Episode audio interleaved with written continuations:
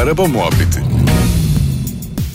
Araba muhabbetinden herkese merhabalar. Ben Ümit Erdim. Ben Doğan Kabak. Nasılsın Doğan Kabak? Teşekkür ederim Ümit Erdim. Sen? Teşekkür ediyorum. Çağımıza uygun bir konu buldum senin için. Hazır mısın? Her zaman. Otonom sürüş. Oo. En sevdiğimi sevmediğimi diyeyim onu düşünüyorum şu an hala. Ben benim kararım net bu konuda. Ne? Ben sevmiyorum ya. Niye? Abi bak bir şey diyeceğim. Şimdi işte bir sürü araba çekimi yapıyoruz beraber de senle. Hani bir sürü arabaya binme fırsatımız oluyor.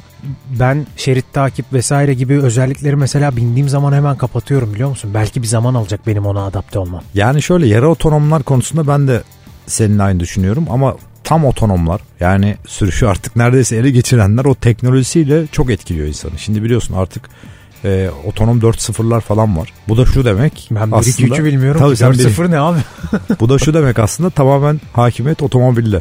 Ee, tabii şu anda böyle kanunlar e, çerçevesinde yasal bir durum olmadığı için yine direksiyona dokunma zorunluluğum var. Ama bildiğin araba kendi gidiyor yani. işte çok garip geliyor. Yani yarısı yarı otonom yani yarısı tamı beni hep yani çok etkileniyorum. Teknolojiden etkilenmek başka bir şey bak kesinlikle bir lafım yok. Yani araba mümkünse uçsun zaten onu da yapsınlar.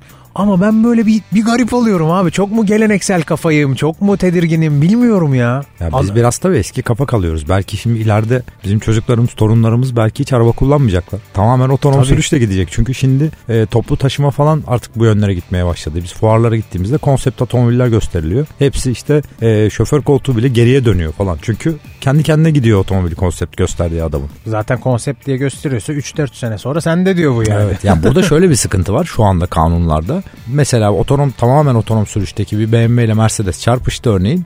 Şirketlere de dava açılabiliyor ya böyle durumlarda. Sıkıntı orada şu anda. Suç kimde? Aa evet Tabii. bak hiç bunu düşünmedim. Ya. Ki otonom çarpışırsa, Çarpışırsa ne oluyor oluyor? gerçekten? Şimdi tabii bizde şöyle de başka bir problem var. Hani bizde dört dörtlük değil şeritler her yolda. Ya bizde her yol temiz ve işte her yol müthiş çizgilere sahip. Şimdi otonom dediğin zaman birçoğu zaten şerit çizgilerini okuyarak hareket ediyor aslında. Hem Ya öndeki birçoğu- otomobili takip Evet. ediyor. Şeridin olmadığı yerlerde öndeki otomobili takip ediyor. Etrafındaki otomobilleri takip ediyor. Yani e, Abi boş yol şeritte yok. evet o zaman geçmiş olsun. Tabii oralar biraz Sıkıntılı. soru işareti. Evet. Oraları bulmamız lazım. Hani GPS ile hareket ediyor. Evet belki uydu yardımıyla ama yine de ne bileyim ya. Ya uydu yardımıyla, uy- uydu yardımıyla yaptığı şeyler şunlar. E, mesela bir yerde bir tümsek var ya da bir çukur var. Orayı hafızaya kaydediyor. Geçtiğinde mesela bir daha oraya gelirken arabayı yükseltiyor. Evet.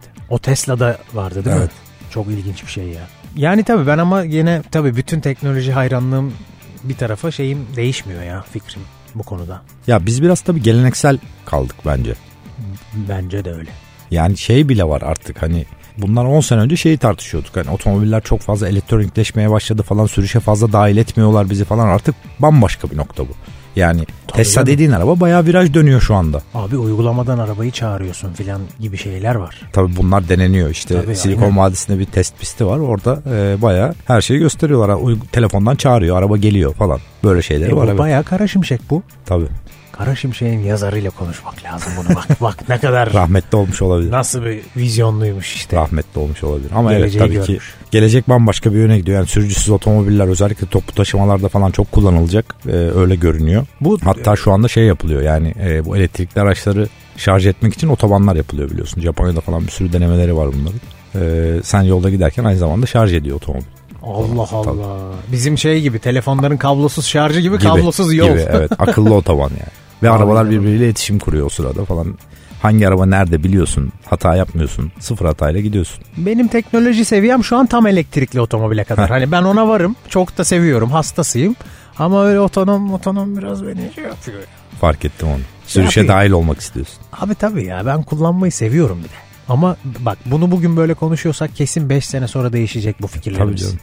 Yani biz dediğin gibi 10 sene öncesinde verdiğin örnek gibi davranacağız. Şu anda böyle düşünüyoruz ama mesela ben 10 sene önce hatta 15 sene önce şeydim abi. Benim için otomatik vites araba yok hükmündeydi.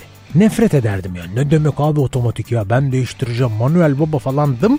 Şimdi neredeyim? Şimdi de işte bunu diyorum. Acaba 10 sene sonra neredeyim? Evet otomatik şanzıman çok güzel bir örnek bence de. Ee, insanlar eskiden yavaş falan bulduğu için şu anda otomatik vite- vitesin hızına, hızına hiçbir manuel şanzıman yetişemiyor. Yani hiçbir insan yetişemiyor o vites değiştirme hızına.